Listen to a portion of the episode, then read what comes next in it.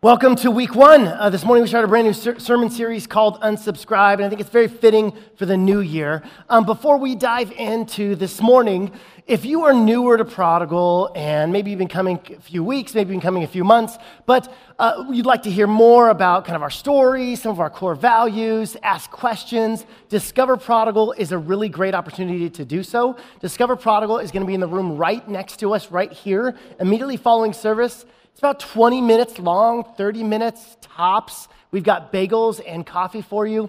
And so we want to encourage you, if, if you're newer and just want to get more connected or just ask more questions, uh, just hop right over here. You get to meet our staff, and it's super chill, and the bagels are great. So we want to encourage you to make that happen. So there are times in our lives when we subscribe to something so that we can get a good deal, right? If we join this email list, we'll get 20% off. So we weigh, we weigh the pros and cons and we go, that's fine, I'll do it. There are other times where we bought something and we had no idea that the fine print said that in the smallest possible font, if you buy this website, we, uh, have, we will subscribe you and blast your email every morning at 6 a.m., right? Uh, sometimes we mean to subscribe and it's annoying. Sometimes we don't mean to subscribe and it's even more annoying. Uh, but the story doesn't have to end with annoyance. See, the fine print that got you caught up in this mess is the same fine print that can get you out of it. Because at the bottom of those emails, those daily emails that blast your way at 6 a.m. every single morning, at the very bottom, in the smallest print you can find, it says, Would you like to unsubscribe? Uh, and you got to use a magnifying glass to see it, but it is there.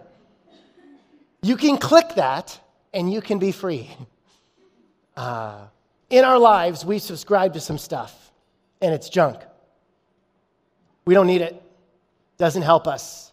And throughout this series, you're going to have an opportunity to have to unsubscribe to some of the junk in your life. And this morning, you'll have a chance to unsubscribe to something that affects all of us, okay? Most of us indulge in this on a daily basis. This morning, we're going to unsubscribe to gossip. Go ahead, you can talk about it with each other. Um, we see gossip everywhere we go. It's something that we all deal with. We don't even know it's happening. Uh, in particular, we see it in the supermarkets when we look at these things on the side called tabloids. Okay, you familiar with these? Uh, I'm going to put five, four tabloid headlines on the screens. I want you to determine which is an actual tabloid headline and which is fake. Okay, ready? Number one Fat cat owns 23 old ladies. Tabby Tubby rules the retirement roost. Number two, gluten killed the dinosaurs. Once they cultivated grain, it was over. Number three, alien Bible found. They worship Oprah. And finally, number four, world's smallest face. And also, Billy Graham's special Christmas message. Okay, so talk amongst yourselves, determine which one you think is a one, two, three, or four. Think about it. Maybe whisper to the person next to you. You're all right. Those are all actual tabloids that you may see in magazines as you check out at the grocery store. Now, these magazines, these tabloid magazines, National Enquirer, um, these different types, they've been around for, since the 60s, and they're still selling. Even when we know something is not true, we buy it and read it for entertainment. I thought Rick Warren gave a great definition of gossip. He says, and how we know that we're gossiping. He said this, it'll be on the screens. When we are talking about a situation with somebody who is neither part of the problem or part of the solution, then we are probably gossiping. I think that's right. If we're honest, it's something we all struggle with. And the Bible actually speaks about gossip quite a bit. I just find that so odd when I think back to the ancient Hebrews, the ancient Israelites, um, the, the, Jewish people. I just, I can't, it's hard for me to picture them like sitting around a campfire and like, you know, gossiping and stuff. The Bible talks about it a ton. Look at Proverbs 11, 13, it'll be on the screen. It says this A gossip betrays a confidence but a trustworthy person keeps a secret. Are you a trustworthy friend? Proverbs 16 28, a perverse person stirs up conflict, and a gossip separates close friends. Has gossip severed any of your friendships? You don't have to think back to high school. I'm sure that happened then. We can think back to last week. We can think about last month, right? Proverbs 20, it says this A gossip betrays a confidence, so avoid anyone who talks too much. Some of you are thinking of some people that you need to start avoiding right now. Proverbs 26 Without wood, a fire goes out. Without a gossip, a quarrel dies down. Conflict dies down when you don't keep talking about it to other people. Now, what it's not saying, the proverb is not saying that we shouldn't talk about issues and just let them die down eventually. They'll eventually go away if we never talk about them. No, it's not saying that. It's saying what Rick Warren said, right? When we are talking about a situation with somebody who is neither part of the problem or part of the solution, then we are probably gossiping. One more proverb about gossip, chapter 26, says this The words of a gossip are like choice morsels, they go down to the inmost parts. Sounds delicious. Choice morsel. It's an interesting phrase to find in the Bible. It's referring to the best part of a delicacy. Okay, my favorite kind of chips are Cool Ranch Doritos. Okay? Um, or as my son calls them, Blue Ritos. Okay? We call them Blue Ritos in our house. He and I both love Blue Ritos. Uh, and you know that the best chips are the ones that have all that extra seasoning on it. Amen? like that middle chip there. It, it's so good, right? The, if you got just a little bit, like you can't really tell the seasoning on it and stuff, yeah, it's fine. I'll eat it, a whole bag. But those ones with the additional seasoning, it's like they, stayed an extra long time. It's like that's heaven on earth. Now, I was having lunch with my sister several years ago. We both bought a bag of Blue Ritos, and then she put the really spicy ones, the ones with all the seasoning, off to the side. And then she kept eating the rest of her lunch. And I thought to myself, why is she not eating the best chips? So near the end of lunch, I asked, Sis, why did you pull those chips to the side? Do you not like those ones? Hoping she would say, No, it's just too much seasoning and stuff. And you can have them. That would have been amazing. But no, she says the most reasonable thing ever. She says, No way, those are my favorites. I'm saving the best for last. Amen. Nothing could be more true. The well seasoned blue Ritos are the choice morsel of the bag. The Bible says gossip is like the choice morsel. It feels good going down, and you can't just have one. If you eat the whole, if you eat one, the whole bag goes down, right? That's gossip. You get a little taste. Hey, what'd you say? What'd they do? Tell me more. Give me the details. I want to know everything that happened. Choice morsel. There simply isn't anything good about gossip. Now, there are at least, there's more, but there's at least four different types of gossip. Okay? I'm going to elaborate on these for you. Here's the one chit chat. This is the type of thing where you, did you hear that the Simmons are moving? Just often basic information that nobody maybe asked for, and it, sometimes it's harmless, but it's just chit chat, okay? It sometimes doesn't have harmful results. Then there's prying. You know, someone's going through a rough patch in their marriage, so you ask their close friend, hey, how's Justin and Jessica doing? Oh, picture them holding hands or, or him holding hands with somebody else. That's a big deal. You're, you you want them to share a little bit more. Then there's the prayer request. This is a Christian favorite.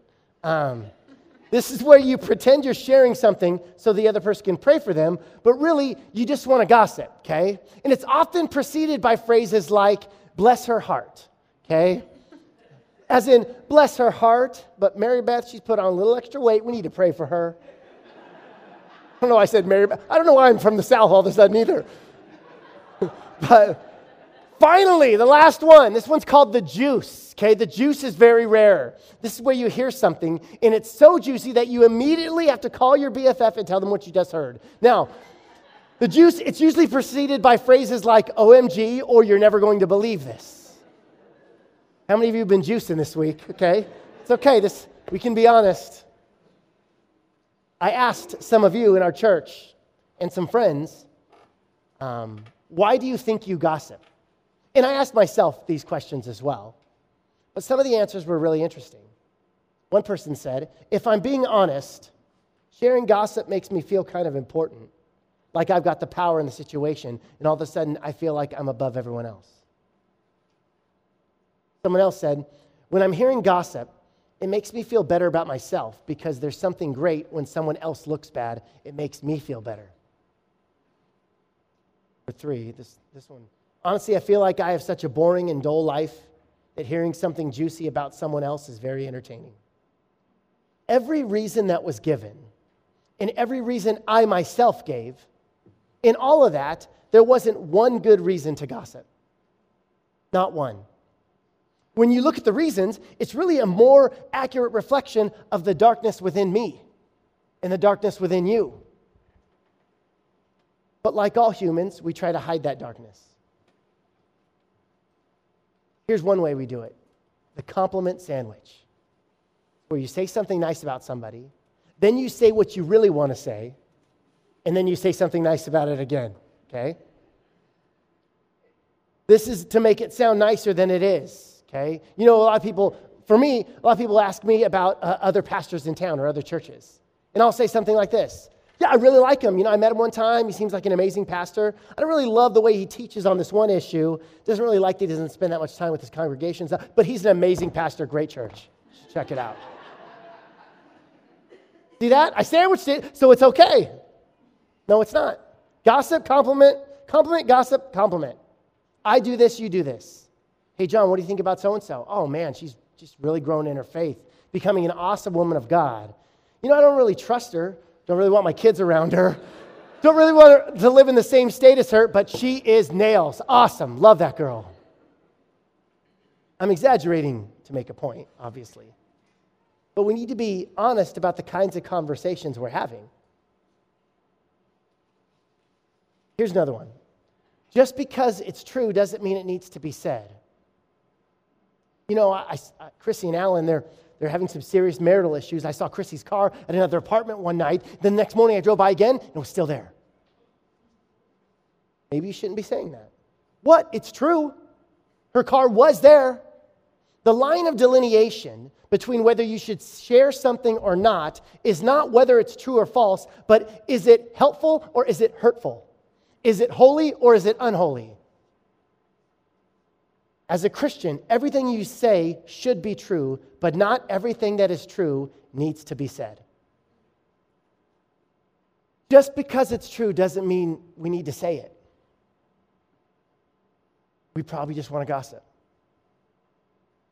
Some people think, well, it's true, so I didn't do anything wrong. It might be true, but it doesn't mean it's right. James, the brother of Jesus, has much to say about gossip and the way we use our tongues. And I encourage you this week sometime, read all of James chapter 3. We're only going to get through a few verses this morning. But he says this, it'll be on the screens. When we put bits into the mouths of horses to make them obey us, we can turn the whole animal. Or take ships as an example. Although they are large and are driven by strong winds, they're steered by a very small rudder wherever the pilot wants to go. Likewise, the tongue is a small part of the body but it makes great boasts. Consider what a great forest is set on fire by a small spark. The tongue is also a fire, a world of evil among the parts of the body. It corrupts the whole body, sets the whole course of one's life on fire, and is itself set on fire by hell. Now, when you go to the doctor and you're sick and you're not feeling good, what's the, one of the first things the doctor says to you? Stick out your tongue. Why? Because your tongue reveals something about what's going on inside of you. How we speak, how we talk, reveals what's going on inside of us. James says it's so significant that it steers our lives, it directs our lives. If you want to know where you're going in the next five or 10 years, look at what you say. If you want to know the direction of your, where your life is moving, look at your conversations. Look at the words that are coming out of your mouth. We shape our words, and listen to this our words also shape us. We shape our words, and then our words shape us. Now, maybe you're not the one that's gossiping, but you do it like a good listen. I'm not saying it, I'm not gossiping. I'm just there. I'm just, what am I going to do? Cut them off? Tell them to stop? Are you listening to gossip? You don't need to be super spiritual about it, quote a Bible verse about gossiping, okay? That's, that's, makes you look terrible, okay? It makes God look even worse. So don't do that. Don't put it on God. But you can change the subject in a, in a creative way, right? You can slowly remove yourself from the conversation. Uh, you don't have to stop and go, Excuse me, that's gossip. So the Bible says, No, no, you don't need to be super spiritual about it, but you can change the subject. You can steer it a different direction. The tongue, it's a rudder, right? It's, it's a bit, it can steer things but you can slowly remove yourself from the conversation. Here's why because what you permit, you promote. So if you allow it around you, if you allow it in your own just listening, you're promoting it. And I know that this seems like, man, isn't there bigger sins to deal with and stuff? Ask someone whose life has been destroyed by gossip, by something said falsely, or something that was said was true, but it was not shared at the most inappropriate audience. Ask somebody, it destroys lives. Look at verse 7. It says, All kinds of animals, birds, reptiles, and sea creatures are being tamed and have been tamed by mankind, but no human being can tame the tongue. It is a restless evil full of deadly poison. This, this word restless here is the same word that James used in chapter 1 when he talked about a double minded man being unstable. In other words, it's saying it, it's liable to break out at any moment. It's a restless evil. You can't pin it down. It could go off at any moment. You never know what the tongue's going to do. Then he says uh, that it's like poison, deadly poison. Literally, in Greek, it's venom. That, that gossip, the tongue, is like snake venom. Even, even the word gossip sounds snaky, right? Gossip. Gossip. It can hurt people, it can damage people. It's poisonous. A Jewish newspaper once described gossip as this the most deadly bug. It has neither legs nor wings. It is composed entirely of tails, and most of them have stings. Would you consider unsubscribing to gossip this morning and instead subscribe to encouragement? Encouragement is the cure for gossip. You've got a big mouth, use your big mouth to be loud about encouragement. What do I say? Who do I say it to? You're struggling. How can I encourage? I want to encourage you to encourage. I want to encourage you to follow God's leading. That still small voice that says, encourage this person, encourage that person. I heard a story this week about a kindergarten classroom. There's a boy in that class who was kind of sitting off to the side against the wall. He was very downcast and the substitute teacher was there in front of the whole class. She says, Why are you over there? What are you doing? Come over here. Why are you by yourself? Why are you sad? And then the boy says, Well, my, my teacher said that I could do this when I wanted to because my dad just died. Says, Oh, honey, I'm so sorry. When did this happen? He said, Well, two, two days ago, my dad was in a car accident. A five year old child loses his dad. So he sat in the back of his classroom. So the sub says, that's the whole, kind of, the whole class is kind of hearing this whole interchange. So she says, okay, class, everybody, let's encourage him. Let's say something nice to him. So now a veteran teacher would have known that it's a terrible idea to get a bunch of five year olds to help in the bereavement process, right? A bad idea. It's not going to go well. Someone one little girl raised her hand and says, I have something to say. My dog died, and that makes me sad.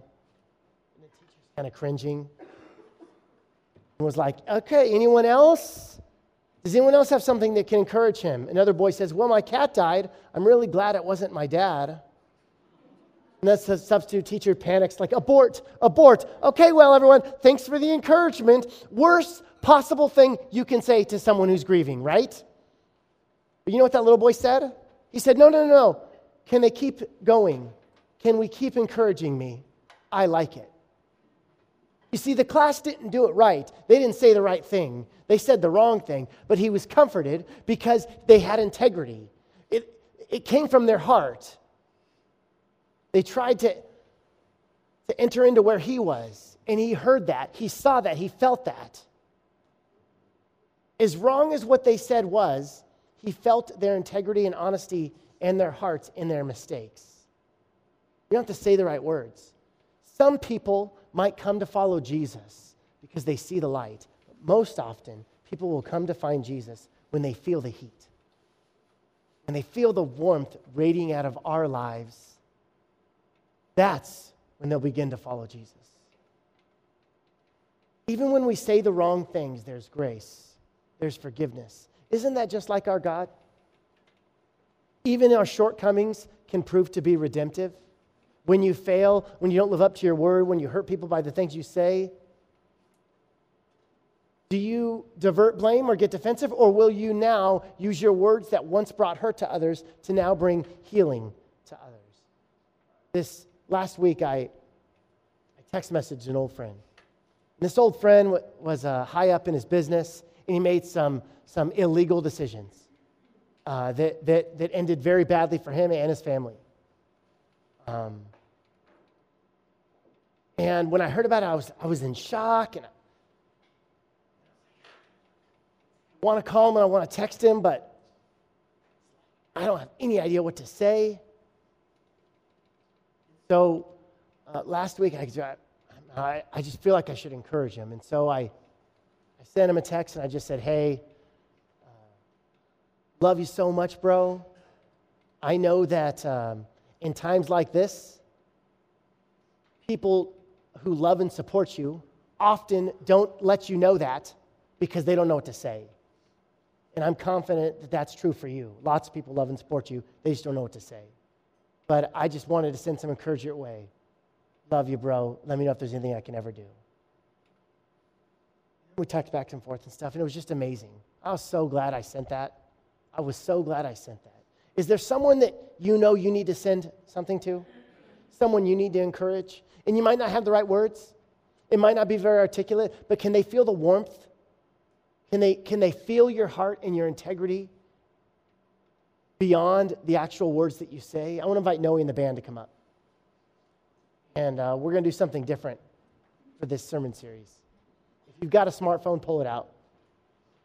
You unplugged for Christmas? Okay, it's time to plug back in. Uh, now, you don't have to do this. You do not have to do this. But if gossip is something that you've been subscribed to, whether on accident or on purpose. And this morning you'd like to unsubscribe to gossip. Then we want you to open up your email and then type the word gossip and email it to prodigalonunsubscribe at mail.com. Prodigalonunsubscribe at mail.com. You'll immediately get 40,000 emails from us. Uh, no. You'll get one you'll get one email from us confirming your unsubscription. We'll also have some encouraging resources about moving forward. Uh, but we encourage you that, and this is going to be up during the first song, for a little bit of the first song. So that even, this is a prayerful email, okay?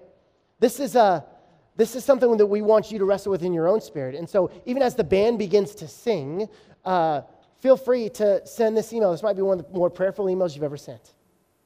But as the band sings, feel free to unsubscribe as we close with the song Beautiful Name. There's no better word to say. We're talking about encouragement, we're talking about words that we can say and life that we can bring with our words. There's no better word to say than Jesus. No better word to say than Jesus. When you're struggling, when it's dark, when you're alone, when it's hard, when you're suffering, when all these difficulties cave in on your lives, there's nothing better than to proclaim the name of Jesus. And that's what we're going to do. Would you stand as we close with this song together?